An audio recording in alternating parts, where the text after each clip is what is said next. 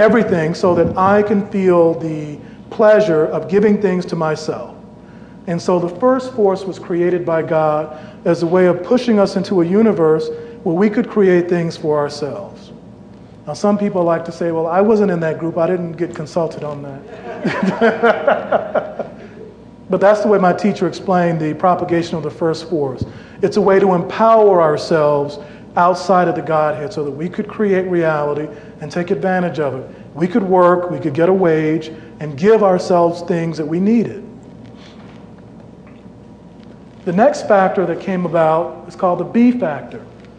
And the B factor is where the paradosis comes in. The A factor separates souls or spirits from God in the spiritual world. And it also caused death ultimately, because the ultimate separation from God is a form of death, in a way. The B factor was created as a counteractant or a counteragent to the A factor. And in the B factor, there is an urge to reunite with the source of all creation, with the Creator Himself. It is the force for spiritual evolution. In our higher levels of intelligence, B factor is extremely active. Now, in the ancient times, when the paradosis was taught, they would give the aspirant um, what they call the spiritual touch.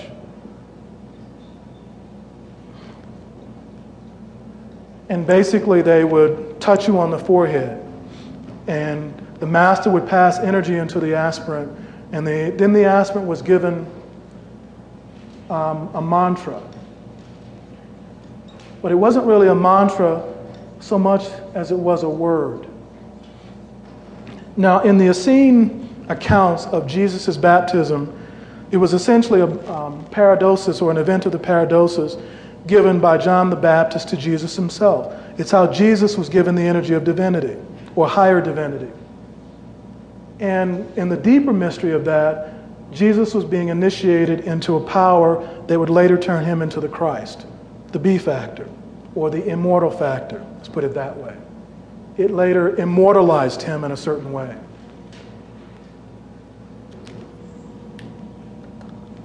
The X factor is another one of these forces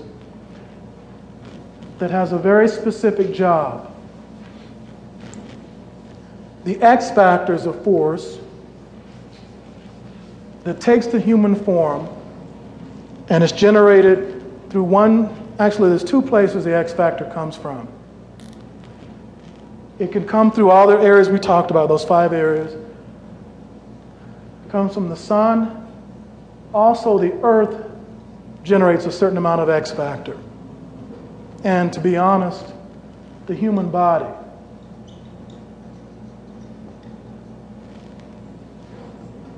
generates a certain amount of X factor. A friend of mine who's an astronomer at the University of Arizona talks about um, his research, and in his research, he did radio um, astronomy on the human body. If you look at the human body, the human body generates the same radiation as a star. So that radio telescopes had to be built far away from cities because human beings, when you point a radio telescope at a city, human beings light up like stars we put out the same type of radiation. One of these radiations is the X factor. It's very weak in most humans until they learn to bring it out more. This X factor has one, fo- one focus, and that's to change the dormant 97% of human tissue into an immortal form. Now, there's a mantra that you can use, and this is a very ancient mantra. And this mantra is the embodiment of X Factor. And the mantra will take X Factor inside the human body, and if it's repeated under certain circumstances, six million four hundred thousand times, give or take five or six times, the human body transforms itself. Would you like to know what that mantra is? I've never had a group say no to that question.